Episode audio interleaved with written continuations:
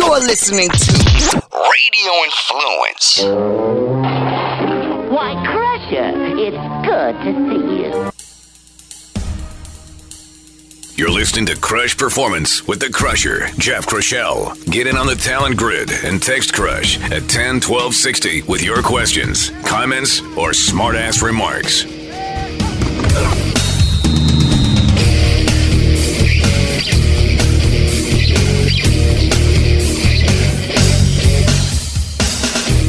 And welcome to Crush Performance, everybody. I am Jeff Krushell, and we're your weekly source for performance information. Hey, if you want to reach out to us, please do so. CrushPerformance.com is the website. Sign up for the newsletter, subscribe to the podcast, and get hooked up with the world of performance. And keep your eyes on CrushPerformance.com. There's a new website coming in 2021. We're going to have a bunch of new cool things going on, so uh, keep your eyes on that. On Twitter, follow me at Jeff Crush, and on Facebook, Instagram, YouTube, search out Crush Performance, and we will connect with you there. All right. Coming up on today's show, we're going to talk about an incredible learning opportunity for everybody out there, and it's free. The Time Out event 2021 coming up on December 12th. An unbelievable lineup of speakers that you won't want to miss. We'll talk with Andre Lachance, one of the organizers, coming up here right away. And then later in the show, we're going to talk with Manny Schmidt certified NHL player agent and the founder and CEO of Link Management International. We're going to talk about the World Juniors, the IIHF World Junior Hockey Championships that are coming up in Edmonton. It'll be one of the biggest international sporting events on the COVID calendar, and we're going to discuss how it might set the tone for other international sporting events and especially the Olympics. And also, we'll talk with Manny about how athletes can deal with this downtime. Take advantage of this downtime. A conversation that we can't have enough. So, two great guests coming up here on this episode of Crush Performance. Well, I hope you had a great week. I hope you uh, were able to get out and have a little bit of fun. Hope you're able to stay safe. And most importantly, hope you got a little bit better this last week. Because, man, did we all not get better coming off of last week's show with Dr. Ann de Wees Allen? You know, one of the things I like about Dr. Allen is she just lays out the no BS version of how things really work when it comes to the nutrition world and our bodies. And listen, we are continually learning. And the one thing I like about the approach with Dr. Allen is when something new comes around, well, she's probably on the front edge of it for starters, but she makes the adjustment.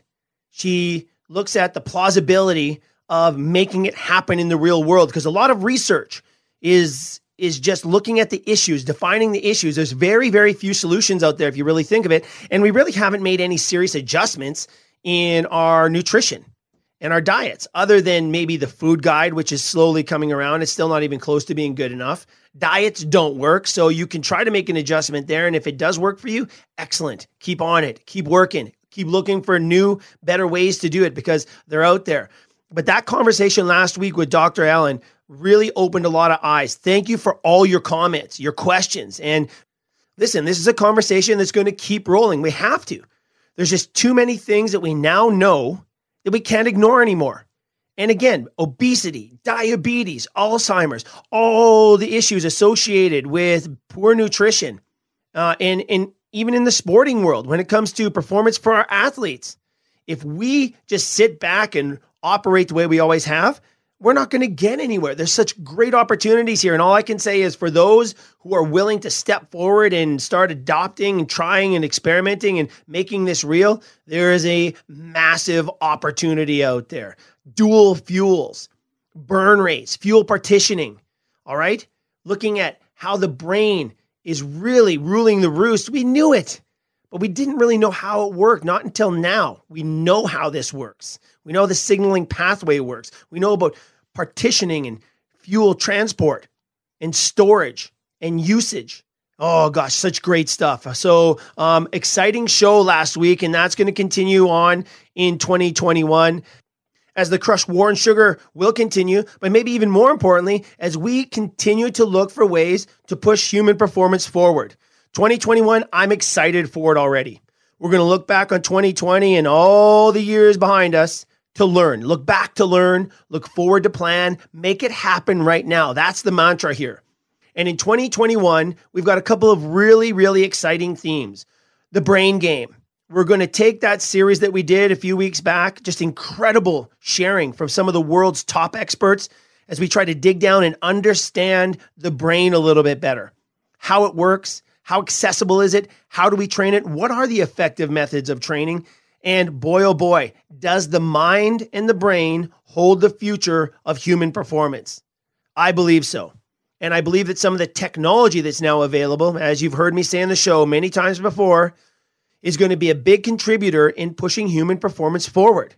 So the brain game is going to be a big, big part of 2021. It's one of our main themes on the show. So each month we'll be trying to dedicate an episode to the Crush Brain Game as we dig down deep to define the brain, look at brain training, separate the brain and the mind, and look at the brain in terms of human performance. And trust me, that goes well, well beyond sport. I can't wait. And then the secondary theme, as important for 2021, and in case you haven't listened to the show before, each year we designate one or two main themes. It's going to carry us right through the entire year. Yes, the crush war on sugar will continue. Yes, we'll showcase hot stories, breaking news. We'll look at the teams, players, storylines to watch in sports because there's a lot to be learned there.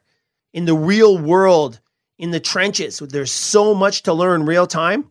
And as we get to sit back and reflect and look at what's going on, we can we can get a good idea of what's working, what's not, and where we need to go. So, the other secondary important theme for 2021 is going to be talent. What is talent? Talent development.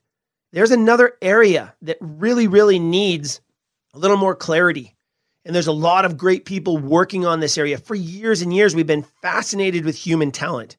And yet, listen, the dropout rates in developmental sport are at all time highs. The injury rates at every single level of sport are at all time highs. And inside of the developmental models, the concept of talent remains a central element as to how coaches, practitioners, and sports scientists think about development. Should it be that way? That comes straight from a conversation with Crush favorite Dr. Joe Baker, who is one of the leading minds when it comes to talent and talent development. He's been on the show before, and we're hoping to have him as a central guest here coming up in 2021 as we look to clearly define talent, how it works, how it's developed, and what does it actually mean in terms of development? Where are we making our mistakes? Because I honestly believe that the best performers aren't making it to the top. Some of them are. Some of them are. We've got some great performers at the top of our our performing food chain. There's no doubt about it. But I think we are missing so much great talent simply because our system is dysfunctional. I could be wrong. I think I'm right, but we're going to work to clear that up and really get a better understanding of talent and how it emerges over time as we put athletes through experiences along their road of development. It's going to be fantastic. And again, if you guys have an idea or a concept or something you'd like us to investigate, let us know. We've dedicated segments, entire episodes to your ideas. We answer every single message that we get. And if we personally don't have the answers, listen, we will get them for you. We're here to help you guys out. And again, we've got such a beautiful relationship going with our audience.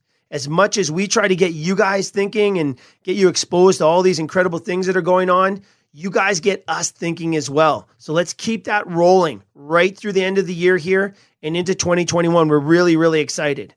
And it's all about learning, right? Knowledge is power. Well, action is even more powerful action based on good knowledge might be one of the most powerful things we could harness. And one of the things that's come out of this COVID era, most certainly, is the incredible sharing of information online. And Dr. Joe Baker, who we just referenced in terms of a talent and talent development, is going to be partaking in an incredible learning event coming up. Uh, in June of 2021, I was part of the first timeout learning conference seminar series. And I was uh, glad to be asked to be a speaker in that first one.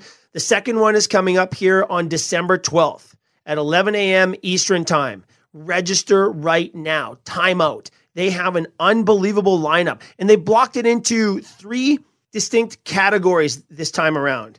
Block number one is the coach, where Dr. Joe Baker is going to be talking about the paradox of talent a couple other great speakers there. Block number two is the mindset, looking more at the psychology, performance thinking with some of the world's top minds. And then block number three is the culture. And I love this one because some of the speakers there are, are just really, really insightful. And culture is an important aspect that probably doesn't get talked about enough as well. It takes me back to one of my favorite quotes out of the Harvard Business Review Culture trumps strategy every single time. Isn't that great? I love it. I've got it on my bulletin board in my office. And it's so true. So, you know, understanding culture is is really important. Your strategies will be way more effective if you've got a good, strong culture. I'm really looking forward to this timeout event. And then, of course, they've got a marquee speaker smack dab in the middle of this, Mr. Joe Torre. And again, if you've ever heard Joe Torre speak, this is worth the price of admission, which, by the way, is free. The guys at Timeout have really worked their butts off to make this a free event, and it's going to be fantastic with Joe Torre speaking right in the middle. His topic is ground rules for success. And again, the platform is sport and sport development. But listen, if you're a business owner, a teacher, a coach, an administrator, if you run a business, own a business, there is so much to take away from this. So proud to be uh, on the fringes of, of the timeout event. And to give us a little more information, why don't we get into it? We're joined right now by Andre Lachance, who's Director of Business and Sport Development at Baseball Canada, also one of the organizers for the upcoming timeout event on December 12th. Andre, thanks for joining us. Welcome to the show. Hi, Seth. How are you? Really, really good. So glad we could have you on. And again, here we are. The uh, countdown is on December 12th uh, 2020 at 11 a.m. Eastern Time. Uh, it's a Saturday. The uh, 2020 timeout event will will happen. What a great way to share information! And this lineup we'll talk about of speakers was great. The first one was fantastic. It was six hours of just incredible sharing and information. And I think that's one of the um, maybe one of the silver linings to this COVID madness that we've been dealing with, Andre, is all these new uh, methods we're, we're uh, embracing to share information and get people together. And, and, totally like, and that's one of the feedback we receive is that you know for for the first time, like we have access to all those great speakers at, at no cost. Because if if you go back to pre-COVID, uh, when you want to have access to those good speakers, then sometimes they're not offered in your own your own city, your own community. So you have to fly somewhere they have to pay for hotels, meals, registration for that convention or whatever name the, the, the event is, is called.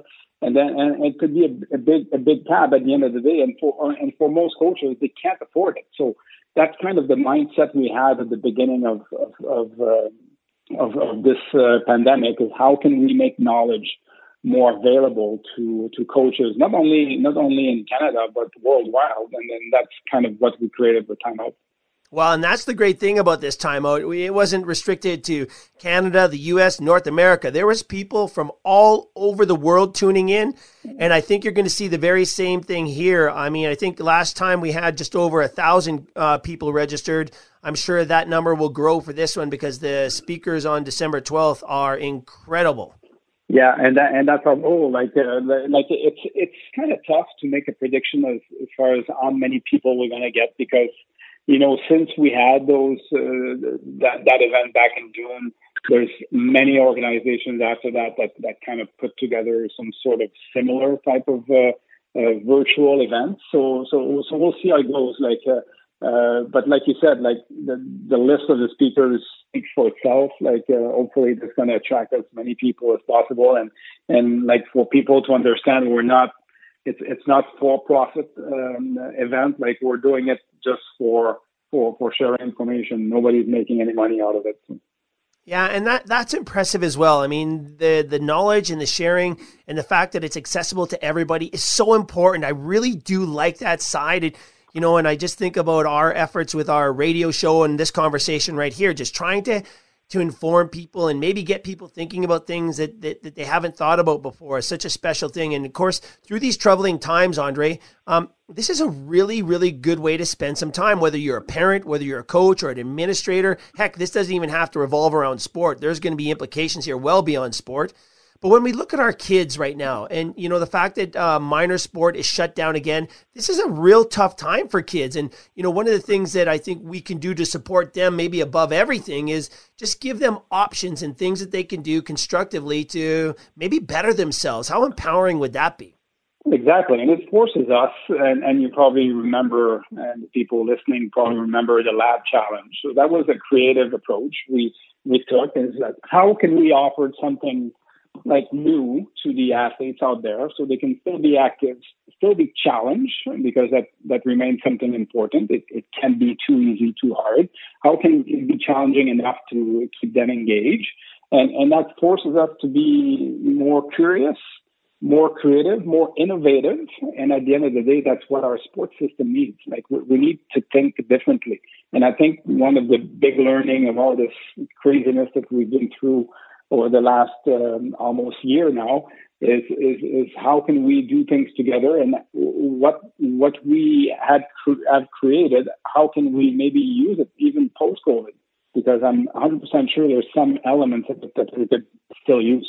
Yeah, I'm really excited about it. And for everybody that doesn't know, Andre, we're speaking with Andre Lachance, Director of Business, Sport Development, and the Women's National Team for Baseball Canada. Also, one of the organizers of the upcoming timeout event that's coming up on December 12th, which is going to be fantastic. We'll talk about that in a minute. But, um, you know, the. Um, the lab experiment, the lab challenge that we did for Baseball Canada. Uh, for everybody that doesn't know, we set up, uh, I think it was six weeks of just weekly challenges, and the coaches re- registered with you know seven or eight athletes, and um, the athletes would go out and do these exercises, and we'd get their times, and all these exercises are definitely great athlete development um, um, challenges. Uh, and the teams would put in their scores, and it turned out to be great, Andre. And one thing that really impressed me, I was overwhelmed by the registration and the response that we had. Uh, and that's some of yeah. the that's some of the uh, creativity and uniqueness that, that we're seeing now. I totally enjoyed it. Yeah, and then for a first time, getting I think close to 100 teams registered was I think a big hit. And and uh, and like I said earlier, like it's it's something different to do, and it's something creative, and it kept those athletes engaged throughout the month of I believe was in the month of June that we uh, end of May and most of June that we've uh, put it together. So the time of the year where you could go outside, enjoy the outdoor, and at the same time challenge yourself to becoming a better athlete. And at the end of the day, that's what the not only us at baseball need, but the, the sport community need collectively uh, is is making uh, our, our athletes better movers and better decision makers and so on and so forth. Yeah, and personally, for me personally, being involved, Andre, um, it was great because I was I was at a spot with that shutdown as well, frustrated and and and sort of um, uh, I felt kind of you know, shut down as everybody else did. But to get active and participate and, and contribute was really, really important. And that's the other side of it as well for the coaches that made it happen and for the parents that made it happen. Um, how empowering it was just to be active and have something constructive to do. That that that was a big part of it for me personally. And and and you saw, and you probably remember that all the passion of the coaches. You know, they were on Zoom calls every Sunday night and getting ready for for the week and talking about the, the weekly test and all the drills they could do during the course of the week and the, the great questions they were asking also and uh, and trying also to contribute to make to make that that challenge even better in the future if we if we want to use it again. So so that was quite fascinating to see that like not only the athletes were motivated, but it motivated our coaches to stay engaged and working with, with those athletes in this, this special times that we, or we, we are going through right now. Yeah, it was a massive team effort from the coaches to the athletes, right up to our team that helped organize it all. Kudos to everybody there because that was unique at that time and and really really powerful. Much like uh, the timeout event that's coming up, and this is what I want to talk about because what a great share this is. As we've mentioned, for everybody that doesn't know, there is a great online event coming up on December 12th at 11 a.m. Eastern time, and it's called Timeout. You can Google it everywhere. But Andre, I really like how you guys have set this one up. It's not quite as long as the first one. The first one was six hours. This one is is quite a bit shorter. But I like I like the um the blocks that you set up. Block number one is the coach, designated to coaching, and you have block number two is mindset, looking at the mental game. Uh, block number three is culture, which is really, really important. And then, of course, your marquee speaker. Are you kidding me, Mr. Joe Torre? Congratulations. That's a major get. And I can't wait to hear him speak the ground rules for success from somebody who's lived it in many different angles. What a what a fantastic lineup. Kudos to everybody at Timeout for setting this one up.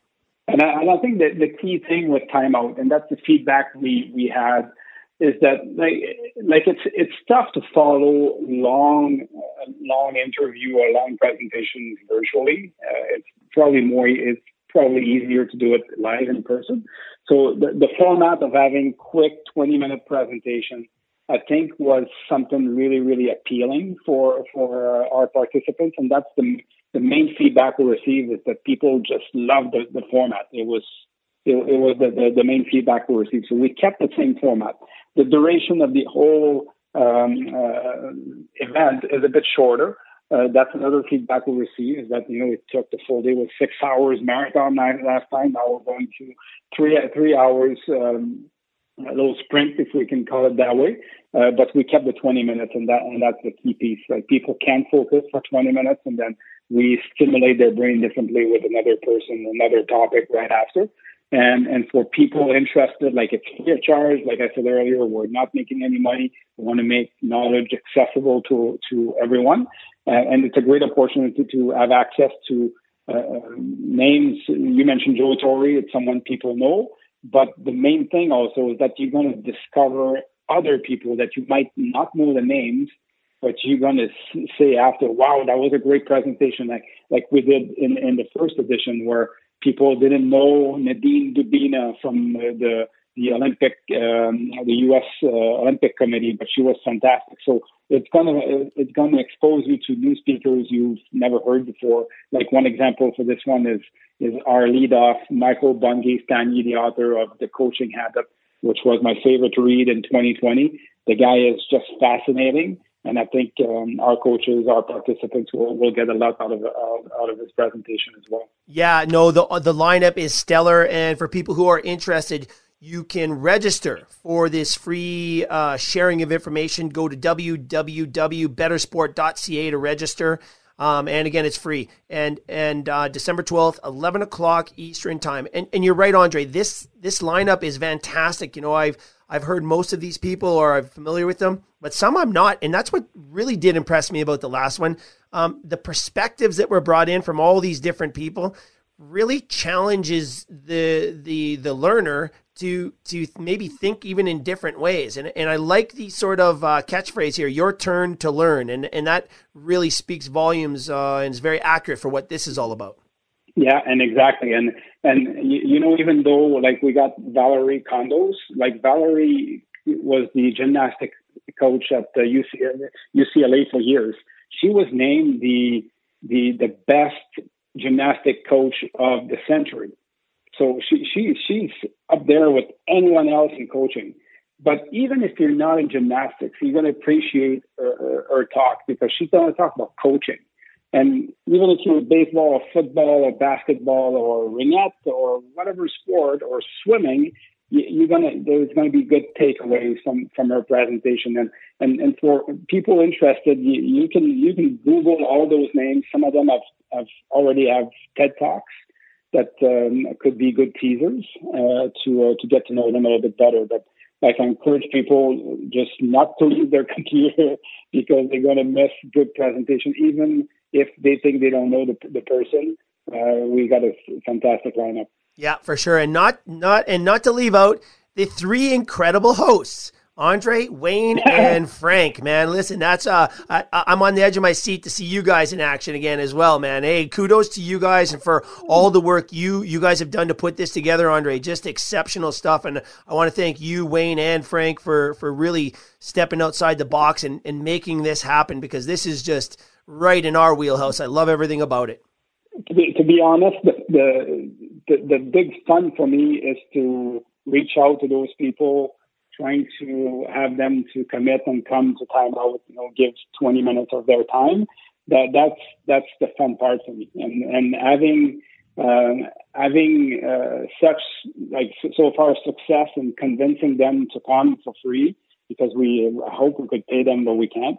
Uh, it's it's it tells a lot about the generosity of those people and the fact that they want to contribute to coaching and to uh, to have better environment for athletes to compete and to train in in, in our uh, in our own sports as well. So it's it's pretty cool to see how people react and how engaged they want to be and sharing uh, their knowledge with everybody. Yep, and it is for everybody. This is a performance uh, seminar, and uh, sport may be the platform, but there's going to be many, many takeaways for all aspects of life. Again, it's time out It's your turn to learn. You can go to www.bettersport.ca to register right now. Andre, is space limited here? Um, is there a rush to get in? I mean, uh, what's the goal? I know we we overshot uh, our expectations last time, so uh, if people are interested, they should get in as soon as they can.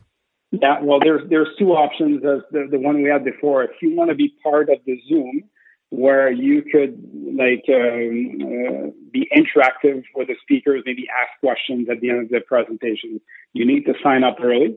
If not, uh, like we did last time, we broadcasted on YouTube to manage the overflow. Uh, so that's the same concept this year, but we just increase the number of, of spaces in our in our Zoom uh, Zoom setting. So we, we should be okay this time. Like we were caught by surprise in the first time, like we were sold out really, really fast, but uh, we, we increased capacity this time, so we should be okay. Great, great. I think we're going to be surprised here as well. Andre, thanks for everything you guys do there. Really, really looking forward to December 12th. And I can't wait to maybe talk to you on the other side of it and uh, we'll get sort of an update of how things went from your perspective. For sure. Looking forward to it. Okay, there you go, everybody. Timeout 2020. Register now. It's going to be a fantastic day of learning on the 12th. And best of all, it's free. Kudos to everybody who's donating their time and all their work to make this happen to just better the world of sport. All right, speaking of bettering the world of sport, coming up after this quick break, we're going to visit with Manny Schmidt, NHL certified player agent and the founder and CEO of Link Management International. We're going to talk about the importance of the World Junior Championships in Edmonton. It's junior hockey but it's also one of the largest international sporting events that has taken place in this COVID era. What could it mean for the Olympics and other major sporting events? People are going to be watching this with incredible interest. It's a very, very important event. And plus, if you're a hockey fan, some of the best young players in the world will be converging to showcase their talents. And we're also going to talk with Manny about, of course, the continued COVID downtime. What a frustrating time for coaches, for players, for parents. How can we take advantage of it? And what can you do to really, really get better for when we return to play? That's all coming up right after this on Crush Performance. Stick around, everybody. This week's episode of Crush Performance is powered by our good friends at Exogun. Exogun is a portable and powerful handheld massage device for high impact recovery and low impact deep tissue massage. If you suffer from muscle tension, tightness, or body aches that don't seem to go away, or if you're looking for relief and recovery after a long day or an intense workout, revive muscles, boost blood circulation, and release soreness so you can recover faster and not let pain get in the way of your daily activities with the Exogun. I'm using the Exogun, and our athletes are using the Exogun. It's become a big part of our recovery strategies after competition and training. And we're taking it one step further. We're using it between sets and as part of our activation phase before we jump into action. And I've been using it later in the day, about two hours before bedtime. It helps me recover, but it also helps me relax, and I'm finding it helps me sleep better. And if you listen to Crush Performance, you know that both sleep and recovery are two of our top priorities for performance. So here's what you do go to exogun.com backslash crush for an additional 15% off the current sale price just in time for the holidays. Listen, if you have an athlete on your gift list or if you want it for yourself, you can save up to $460 off your order. Go to www.exogun.com backslash crush. That's crush with a K. It comes with four interchangeable head attachments, varying speeds, and a free carrying case for a limited time only. Go to exogun.com backslash crush with a K and get 15% off the current sale price. Treat your body right with enhanced recovery and relaxation with the Exogun. This is Crush Performance, your weekly source for sport performance and athletic development information with Jeff Krushell. Get in the action and text Crush at 10 12 60 with your questions, comments, or smart ass remarks. And welcome back to Crush Performance, everybody. Jeff Crushell here. Hey, listen up. We want to hear from you. Write to us. Info at Crush Performance is the email. Go to our website, Crush Performance, sign up for our newsletter, subscribe to the podcast, and keep your eyes open. We have a brand new website coming up in 2021 with some cool stuff. So keep your eyes on that. And if you're a Crush follower, if you've listened to the show in the past, you know that each year we have overlying themes, ideas, and concepts that we focus on over the course of the entire year to dig down deep, get a better understanding, and share information and knowledge. In 2020, we started the year off with the themes of long term development and early specialization to get a better understanding of how those two work together and how they're working for us and against us in some circumstances. And it was great, all until about March when COVID hit. And then we took a hard left and we refocused our efforts for the remainder of the year, talking more about things we can do in the downtime, dealing with adversity, taking advantage of the shutdown. It was a really, really important adjustment that we made considering the landscape we're all in. But we're really looking forward to 2021 and pushing everybody forward even more with our two major themes that are going to guide us through the entire year. We're going to be talking about the brain game, brain training, psychology, the brain game, and the technology that's now allowing us to train the brain like never before. Boy, it's going to be an exciting year because I really do believe that's the one area that ha- holds the most potential for pushing human performance forward. We're going to talk with some of the world's top experts, and a lot of this spins off of our brain game series that we've already had here in 2020. You can go back and listen to that entire series. Incredible speakers, incredible knowledge. We're going to expand on all of that in 2021. And then we're going to also talk about talent and talent development. What exactly is it? How does it really, really work? And do we understand it the way we should? Again, we'll be talking with some of the world's top minds when it comes to talent development and and development of talent inside of sport and everywhere. There's some very very common themes here. Talent is a human thing and uh, there's going to be lots of applications. So we're really, really excited for 2021. But as we wrap up this year, let's go out with a bang. And we're joined right now by Crush Favorite, Mr. Manny Schmidt, certified NHL player agent and the founder and CEO of Link Management International. Manny, thanks for joining us as we wrap up 2020 and all these troubled times. Yeah. Jeff, always uh, an honor, pleasure, and uh, thrilled to be on with you. And yes, I uh, it uh, they're troubled times, they're interesting times, they're challenging times, um, but uh, it uh, it also provides opportunity, and so uh, we look forward to it, um, and we deal with it the best we can. Yeah, you know, my grandfather always used to say to me, and it's just one of his many sayings, right? And he was a he was a true teacher.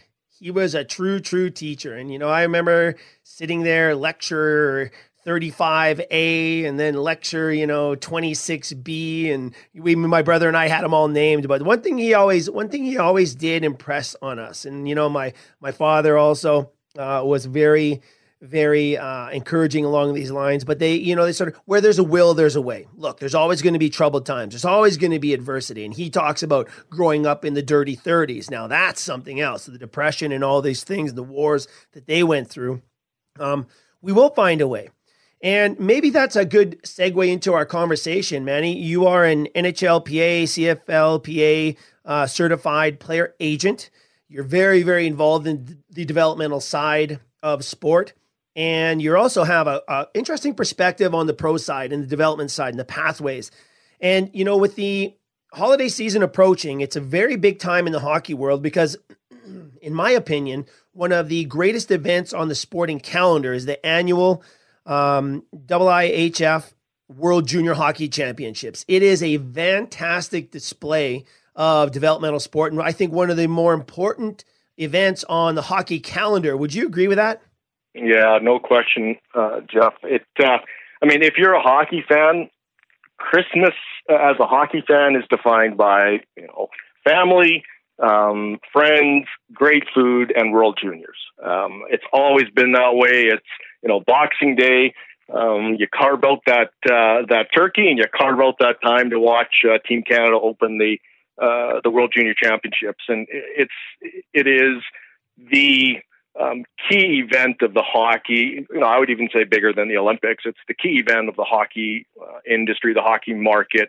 Um, it's it's the it's the thing that really kicks off the new year every year, and um, so uh, yeah, it uh, this is an interesting time. The way they're they're coming back, they're trying to bring it when most other tournaments have been now canceled and um, postponed and deferred and all the other things. The World Juniors uh, have made a decision that they're going to try to to push this forward, and so it'll be. Uh, uh, it's a great news, but it'll also be an interesting time to see how that all unfolds. Yeah, and it's going to be really, really interesting, Manny, not just for the hockey players, teams, and organizations involved, but I think for global sport.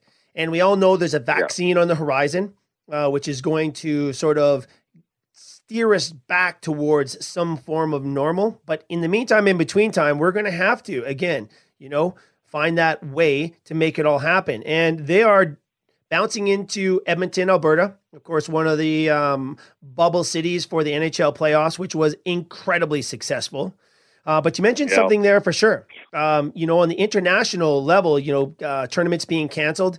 This will be the first major international tournament that I know of, anyway, in any sport, other than maybe F1. But that's a totally different ball game you know some of the PGA golf is international but again that's a different that's a different type of thing as well this is the first international major sporting event I think that we'll see during these covid times if knock on wood it all happens 10 teams 8 from Europe of course the USA and this is this event is as big in the US as it is here in Canada so uh, Canada rounds up the top 10 or the 10 teams that will be in this tournament uh, bringing these international teams together into the bubble system is going to be a huge, huge deal. And, and you know, you talk about canceled events, postponed events, the Olympics. You know, the IOC is going to be watching this, I'm sure, very closely.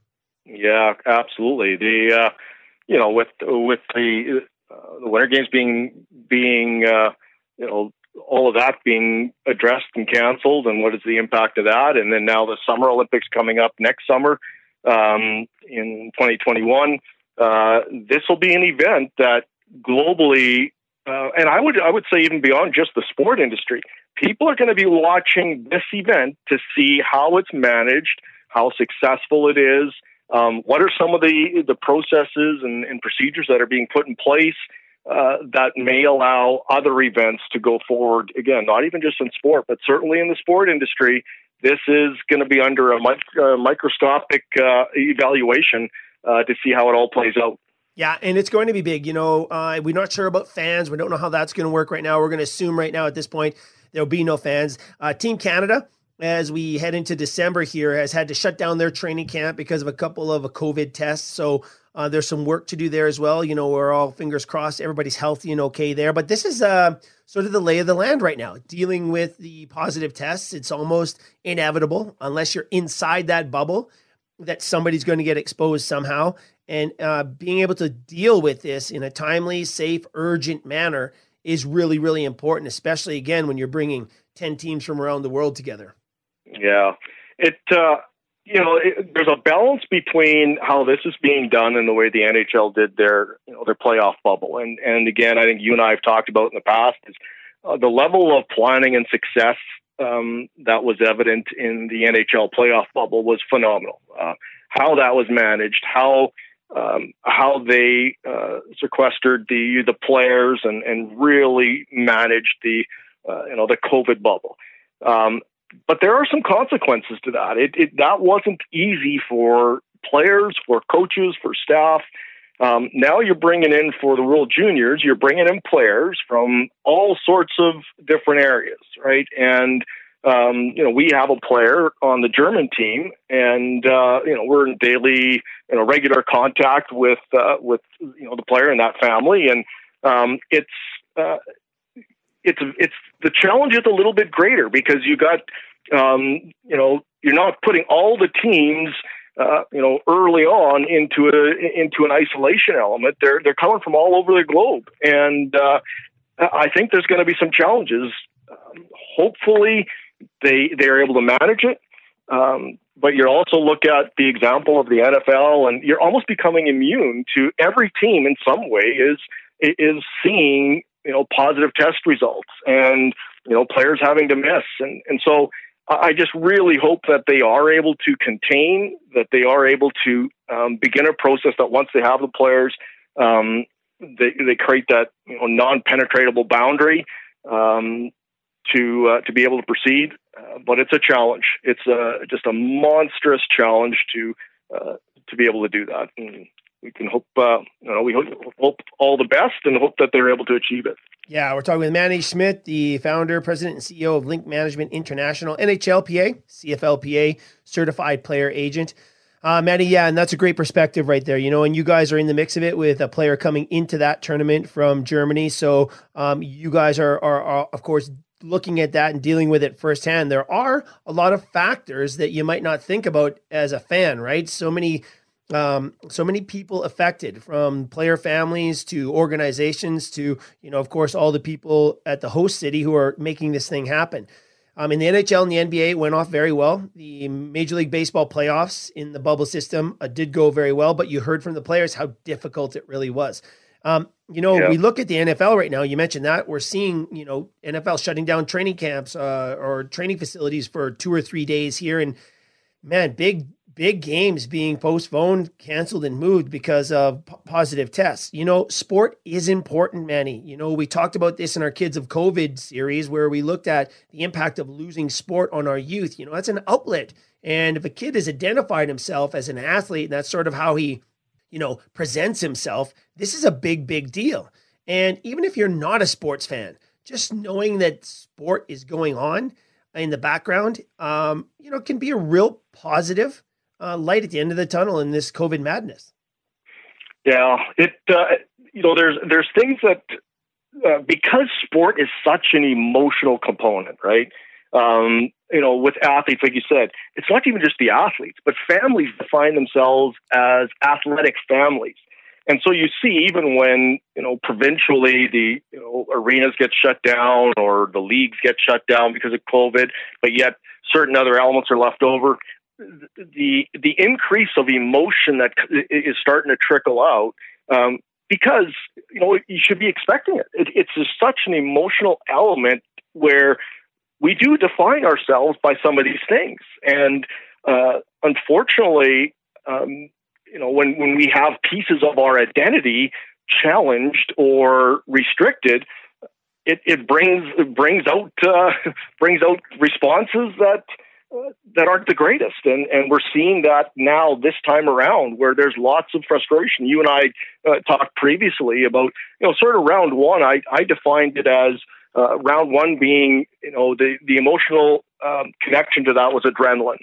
Um, you know, everybody is, this is something new. We haven't seen it before. And, and so your, adrenaline kicks in and you, you try to do your part to, to support um, this time around, I see it a little bit differently. I, I see that that as elements within the sports sector or otherwise, people have moved from adrenaline to desperation, and you know that that desperation to to want to. I just want to play.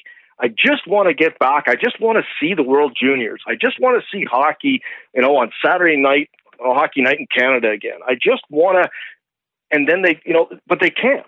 And so now that level of desperation is kicking in, and it's it, it uh, it's a little scary to be honest. It uh, is how we as a society are going to manage that and support people because the next step after desperation is you know is really depression and different things that actually have medical consequences for people um, when they when they proceed beyond that phase. And so I, I am concerned um, and that's why I'm excited to see the World Juniors proceed in the way that that it is, and I'm, I'm you know keeping everything crossed that we possibly can to ensure that in fact uh, they are able to pull that off. Yeah, I do agree with you on the desperation side. We had no idea what what this thing was all about, and we were, we're making things happen. It was great to see everybody sort of pulled together to make things happen in a time of so many unknowns. But we kind of have an idea of what COVID's all about now, and along with that desperation, now we're also seeing a little frustration, and and that can be yeah. that can be a troubling um, um, spice in this mix for sure. Um, at the same time, we're also moving forward with some some cool heads and some good decisions. You know, if we look at the NBA, for example, you know they're set to start their preseason here December 11th, and they're looking at you know pulling this off with really um, minor, if any, you know, COVID related circumstance. You know, they're they're looking at preventative measures already. Um, the NFL is underway and they're dealing with it as they go. Uh, Major League Baseball is already planning next season, uh, but the NHL, who would normally be you know well well well into their season, and um, they're really trying to rebound from the playoffs and looking at the the concept of a second season in this COVID landscape, Manny. And there's rumors right now that some of the owners, is a small group of owners that are absolutely okay just sitting this one out until 2021, 22, when potentially we have a vaccine and things are a little more normal. So uh, the NHL has a ways to go. Uh, uh, what are your impressions there? Do you think there's going to be a season? And if there is, um, um, I'm sure it's going to look similar to what the NFL and NBA are proposing. Yeah, it uh, it's uncharted territories, right? Um, and you know, as as in most things in life, I mean, sport is still sport but it's still an economic engine. And um, at the end of the day, the economics still need to make sense, both from the player's perspective and from the ownership perspective. Um, economics need to align. And I can see um, you know, certain owners saying, hey, listen, from an ec- economic engine perspective, we're going to play a season. We're not going to have any fans. Um, the NHL is the one league out of you know all the you know the big the big three, the big four, um, the big five, whatever you want to define it as, that is very reliant on gate revenue still. Um, you know, it's not like the NFL that um, you know gate revenue is basically bonus money. Um, the NHL requires gate revenue, and so the impact on that economic engine by saying let's have our season, but we're not gonna we're not going to have any um, any gate revenue and and strictly rely on television and sponsorship dollars, um, that makes it a little more challenging for the N- uh, NHL than it does in some of the other leagues. Um, from the players' perspective, well, yeah, we want to play, and players, know, they're bred uh, from a young age in terms of their training and their mindset. They want to play, um, but also they're businesses of themselves, right? Each player, we we, we talk to the, our guys about, you know, your player co, you're, you're the player corporation for yourself, and so um, they've got to make decisions in terms of what makes sense, right? With um, you know, what is the impact on escrow, and what is the impact on uh, some of these these uh, uh financial uh, considerations in, in, terms of deferred revenue, uh, in terms of increased revenue, uh, increased escrow percentages, what is the impact? And again, does that make sense? And, and to what extent does that actually um, you know, have a long term impact for the players? And so there's a lot of things that um, uh, the NHL is trying to, uh, along with the NHLPA, I, am sure, is trying to work through at a uh, escalated pace to try to find some answers to this. Because if January 1st um, is the target goal, there's some decisions that need to be made. And oh, tomorrow is December 1st, believe it or not, right? And so there's got to be some decisions made in, in short order uh, to give everybody the opportunity to prepare for that, including players to get themselves prepared, you know, to get uh, the Europeans prepared to what is that going to look like for them to come over and then go through uh, quarantines and isolation. So, um, you know, I, I want to believe absolutely that we can find a way uh, to to move uh, hockey forward and, and, be able to see the NHL play. I think it it would be a a real challenge to be the only major sport that doesn't go ahead. Um, uh, that that certainly would not be positive. Uh, but on the flip side, I also get it. Um, that economic engine has to make sense and has to align um, from all parties, and, and we got to find uh, where that you know the center of the teeter totter is. Yeah, and despite what everybody might think, you know these multi multi million dollar organizations, they're top to bottom, every single sport, they're in a very precarious financial business situation right now, and there are rumors of Major League Baseball clubs, NFL clubs, NBA clubs in real real financial hardships right now and not not to even mention how how serious they're taking the layoffs and the staff and the game day people. There's so many people affected by this, but um, if this keeps going, it's going to run a little deeper than the average fan or average person might expect. You know, coming out of these billion dollar businesses. Yeah, see, and that's the piece where uh, sometimes as a fan we we don't appreciate and or don't understand or don't have that background information of what happens, right? And um, you know, I recall early on in the spring when when COVID first hit and everything got shut down. Well, we're right in the middle um, and literally on the eve of, signing a, a contract um, with an NHL team. And, you know, all of a sudden COVID hits and, and, you know, the red light comes on and everything's put on hold. Well, now we're talking to teams and um, organizations from the ownership level, you know, messaging down saying, listen, we are we're not approving any signings at this point. Whether you're a drafted player or a free agent, I mean, we're in the process of laying off, you know, dozens and dozens, if not hundreds, of staff, and we can't we can't justify sending a message when we're doing that that we're signing players to you know whatever deals and um, bonuses and everything else. And so they put the brakes on everything. So it became a real challenging time um, for organizations, again for players, um, and that's the stuff that's behind the scenes. And so a lot of that is driven, I think, also by the uncertainty, Jeff, that you and I have talked about, right? Because again, if you look at the NHL and the dependency on the gate revenue, well, so now you're going to take the gate revenue away.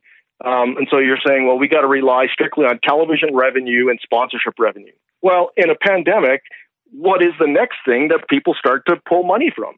Is I don't know if I can afford to sponsor. I don't know if I can afford my advertising dollars. So now the, the second piece that you rely on for uh, revenue to just cover your costs, and some of these organizations, like you mentioned, they are not as flush. They you know, they are on the edge or just getting by. And so now, if we pull sponsorship dollars away, um, now you're literally relying on any any and only television revenue that you get. So it, it just becomes a challenge and a very scary time for some of these organizations. And you're seeing it not just at the pro level, but you know, as you move down where that formula um, teams are even more dependent on at the junior level and at the you know the junior A level and and so on down. Uh, their dependency on you know those revenue sources that no longer are available. Um, you know, right now there's no way for us to tell the number of teams that are going to become casualties of, uh, you know, we call the COVID casualties. Um, uh, you know, at the NHL level, is you're going to get through that? Yeah, I would say you will. But as you move on down, uh, I'm not sure that that same level of um, greater support and ability to push through uh, in these smaller markets is going to be able to to sustain a, a you know a, a long a longer period of time where uh, they just don't have those revenues to keep themselves afloat. We're talking with Manny Schmidt, founder of Link Management International. Manny, that is a very important conversation because the trickle down effect here is going to be really, really deep. It's going to run really, really deep. And you know, when, if we were to change sports right now, you talk about the junior leagues and the trickle down effect of of the uh, shutdowns and limitations in terms of audience and crowds and spectators uh, at the junior level in hockey. We saw it in Major League Baseball. They literally canceled their entire minor league season last year, and we're not sure what the future looks like. And of course, Major League Baseball, on another note, is continuing with their minor league contraction. And, you know, despite the yep. incredible implications of COVID on the developing, developing athlete, and we've talked about this extensively here on the show. Uh, and you're right, you mentioned it there we're gonna it's gonna take some time to really really understand the true long-term fallout of this these missed these missed competitive windows and training windows. Um, there could be some upsides as well. We could talk about that but major league baseball is in the process of contracting their minor leagues going from you know six seven minor league teams to four minor league affiliates per team um, with the elimination of up to 45 teams. Now uh, which is thousands and thousands of players, not to mention coaching staff and and associated um, um, um, support staff, but also now the towns, the facilities, and ownership groups that have been really running those minor league minor league teams. This might be the biggest developmental pipeline transformation that I can remember in any time, Manny, right now, and it's going to be interesting to see how this pans out. Yeah. Uh, I had a conversation the other day. Someone asked me, they said, uh, what do you anticipate the, the developmental impact to be coming out of this? You know, where players aren't, um, you know, they're, you know, in some cases, players are missing an entire year, right? They're, they're not able to really train.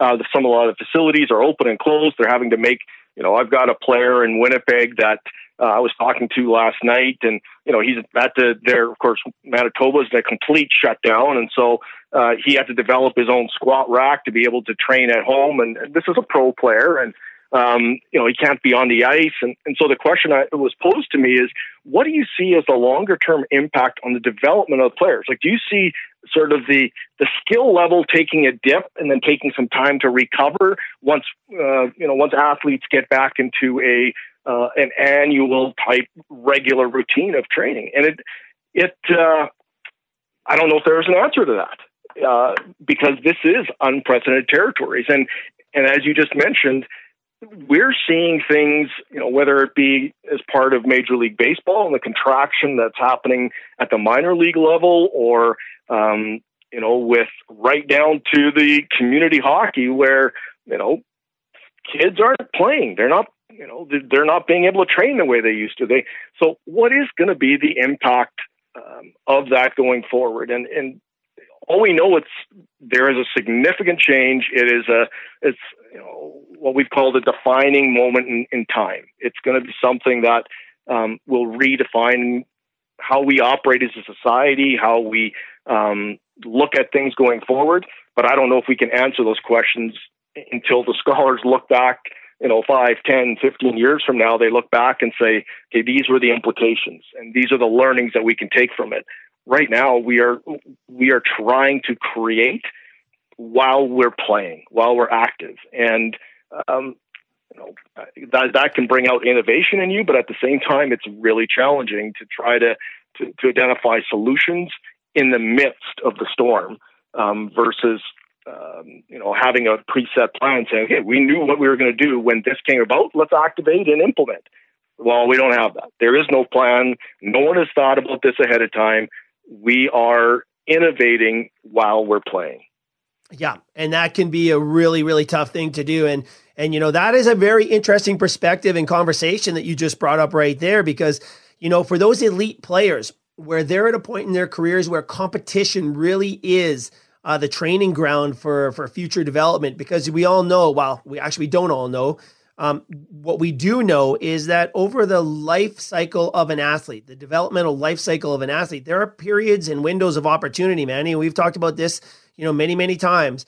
Um, you know uh, there's a strong contingency out there that believe you know if handled properly this time away from competition could reap huge huge rewards for those athletes sort of in that developmental age group where where competition really isn't the source or, or an area of, of important development. So, you know, we're calling that a potential COVID technical advantage. And we're going to be watching that with great, great interest. However, the players you're talking about and mentioning there, the players who are, you know, junior level, semi pro level, world class, Olympic national team level, or professional, um, you know, those that window's pretty much done. They, they're looking to competition to really refine their skills, putting those skills to use in, in the game, and and that's a different conversation. So yeah, I think you know across the board we're going to see maybe some different things come uh, come to the surface on the other side of, of the COVID uh, era that we're in.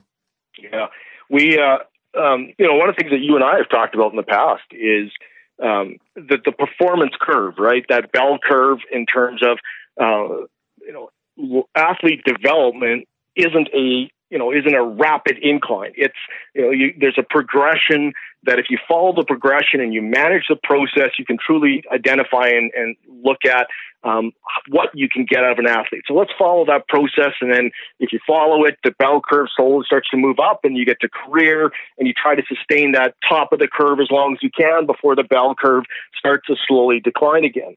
Well, what I'm wondering is what is the impact where you're removing players from competitive play, from true um, access to the training facilities they used to have. What is going to be the impact of that bell curve? Right. Um, is it going to is it going to make that bell curve lower so you're not going to be able to, and you're going to have people fall off, or or is the bell curve going to become narrower because you don't have the sustainability?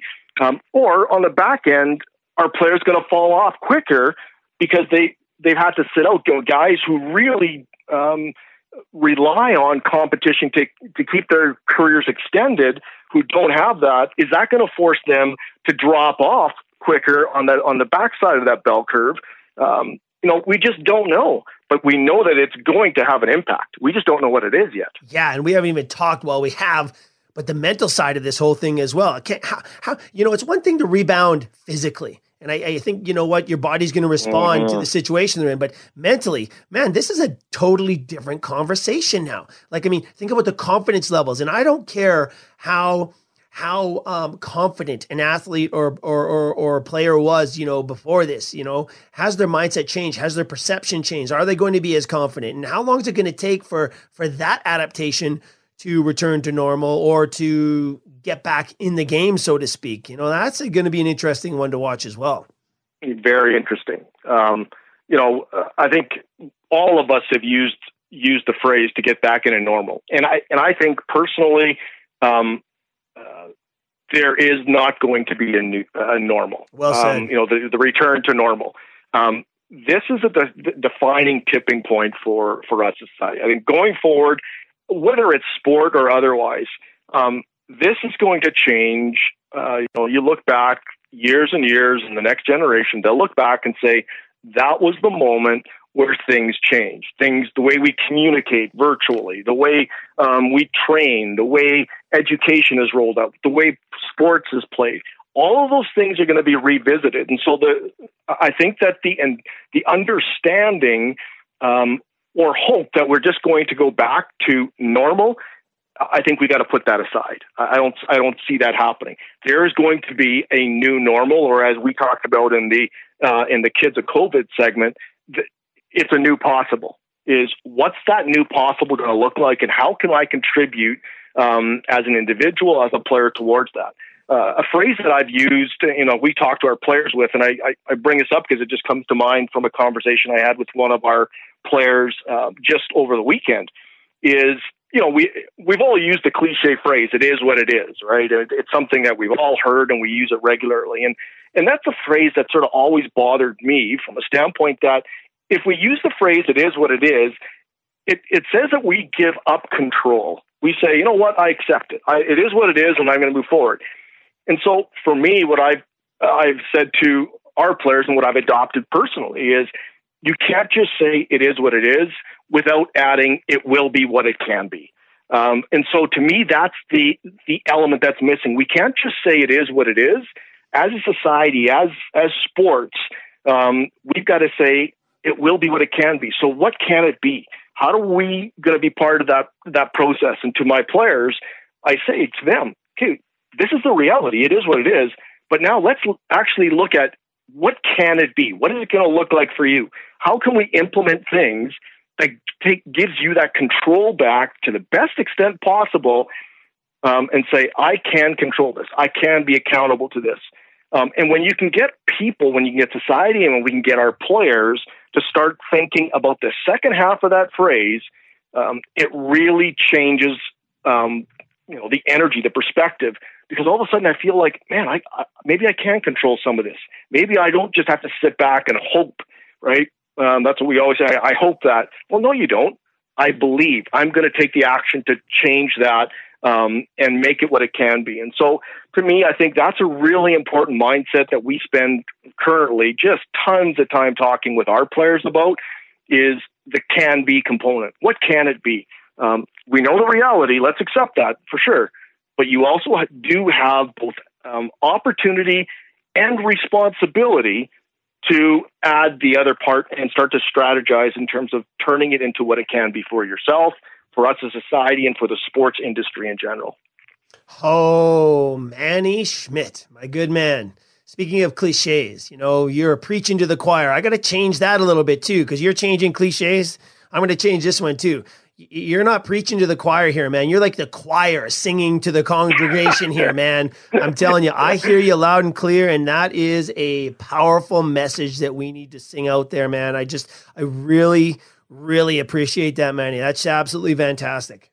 Yeah, and thanks so much, Jeff. It uh, hey, a lot of that comes out of the creative energy that uh, that you and I, um, when we spend time uh, off air and uh, and around the table with uh, um, with something to wet our whistle. Uh, some of that comes from there, but you know, I, I do think that uh, in the midst of adversity is when we have opportunity um, to really make a difference, right?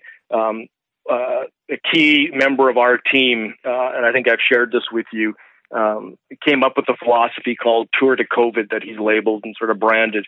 Um, and um, and that came out of he's a, a mental strength um, uh, coach that works with some of the top athletes globally. He works with NFL players and NBA players and PGA um, players. Um, and one of the athletes that he works with is a is a, a, cyclist, a Tour de France cyclist. And he he asked the cyclist, he said, "When do you look to make a gain in um, uh, in the tour? When do you look to try to to really push And without hesitation, his client said to me, said, Well, that's really obvious. He said, The technology on the bikes and the way we train and everything is so similar that it's very difficult in the flats and the straightaways to find an advantage um, because you know the technologies are all the same.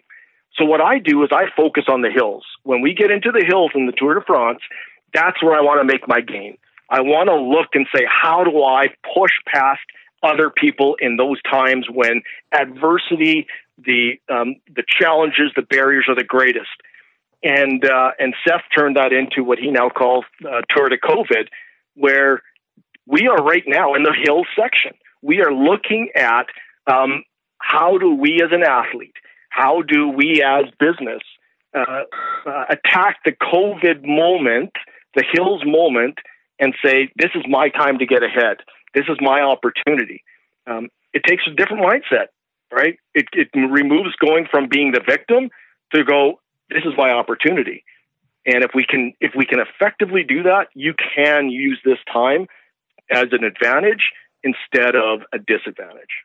Yeah, I like that, and I like that as well. That's really, really smart because let's face it, this this COVID thing is now settling into a really, really um, a long term rhythm type of an event here, and and we're starting to get that rhythm now as it stretches from you know a sprint into a 5K, 10K to marathon. We're heading into the multi, uh, ultra marathon. Yeah, in the hill section, no doubt about it. I like that. Focus on the hills. That's going to be the title of this conversation. Manny Schmidt, my good man, I really, really do appreciate your time and your insights today. Uh, important conversation. Love it.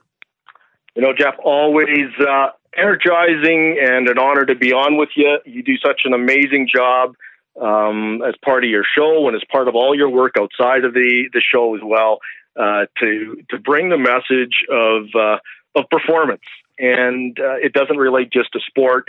Um, I think it's it's a message that you bring that relates to every walk of life, and so certainly always appreciate the opportunity to dialogue with you, but uh, really value and appreciate uh, the message you bring to the marketplace and your commitment and vision to make a make a change through uh, through thinking differently, being differently, and executing differently. Ah, thanks, Manny. That's what it's all about, my good friend. The more conversations like this, the better. And you know, the one thing I always do, you know, I always strive when we sit back with our group behind the scenes, trying to figure out, okay, what what topics are we going to attack? What what kind of themes? What do we need to talk about?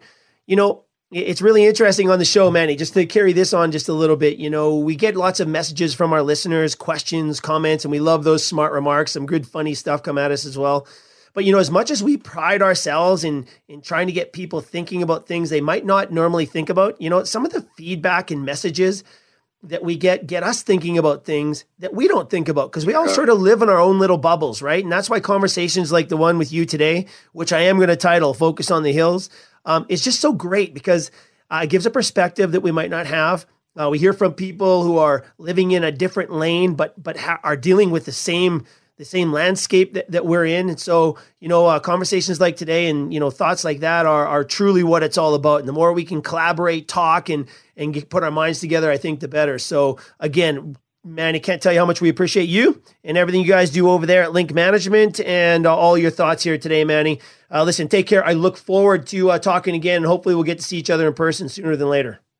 Would uh, love that, and yeah, definitely. It's been way too long, and hopefully uh, um, things will improve and we can uh, begin to to do what we are made to do, which is socialize, and especially during this time of year. So, uh, wishing you and your family, Jeff, a very merry Christmas and uh, the best of the season, despite the fact that it'll be a little bit different. Um, but uh, it uh, it still gives us an opportunity to to make the most of it. And so, wishing you and everybody uh, at home and at TSN the the very best, and uh, looking forward to all that uh, that 2021 has in store for all of us. You got it, Manny Schmidt. Onwards, my good man. Onwards. Look forward to it. We'll talk to you soon. Thank you, Jeff. And there you go, everybody. Mr. Manny Schmidt. It's always such a great conversation with Manny every time he's on. It's something really, really tangible, really important and rightfully so. You know, he's been around uh, the sporting world for a long, long time as a as a champion for player development and tapping into potential.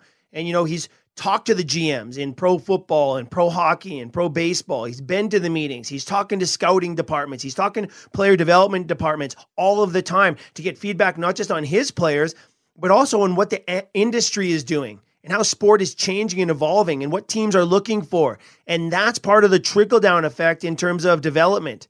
Wow, there's lots of takeaways there. And of course, the uh, conversation on what to do during this downtime. I just can't imagine a more important conversation for your athletes, whether you're a coach, a GM, whether you're a parent, or whether you're an athlete yourself. This is a conversation you might want to go back and listen to. It's certainly one you want to share with your team whether it's a group of high school kids, whether it's a club team, whether it's just youth development, or whether it's the parents of those athletes. Oh boy, such a good conversation. Got to thank Manny Schmidt again. And listen, I want to thank you guys for tuning in once again. Two great conversations. We got to thank Andre Lachance. Make sure you sign up for the timeout event coming up in December 12th. And remember, with the Christmas season right around the corner, gift ideas for the athletes, the Exogun. You know, percussive Massage devices are such a huge part of any recovery strategy. And while we're all hunkered down at home here, it's tough to get into the massage therapists and the manual uh, treatments that you might normally get. Exogun is a great option, and we have a wicked deal for you on top of it all. So be sure to check that out if you have an athlete on your gift list this holiday season. All right, everybody. Hey, listen, I want to thank you for tuning in this week. Coming up next week, we're going to continue the conversation on wrapping up 2020 with a bang as we talk with sports psychology specialist John Stevenson. Again, a continuation of our conversation into the brain game. There are so many options. The thing I like about this show next week, not only does it sort of wrap up everything we've talked about in 2020 about the brain game, it's going to set the stage for our 2021 theme. Big show coming up next week. In the meantime, everybody, get out there, stay safe, have some fun, most importantly, go get better. And we'll talk to you next week right here on Krush Performance.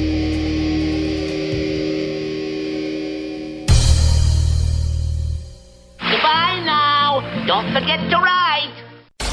This is a sitting ringside with David Penzer quick fix on Radio Influence. Ladies and gentlemen, this week on Sitting Ringside, we will honor one of the greatest and most influential people in the history of the wrestling business, who we recently lost, Pat Patterson, by having his longtime friend and co author for his autobiography, Accepted, Bertrand Hébert, tell his story. Be sure to listen. Great Pat Patterson stories and a great tribute to a great person. Sitting Ringside with David Penzer can be found on Apple Podcasts, Stitcher, TuneIn Radio, Google Podcasts, and RadioInfluence.com.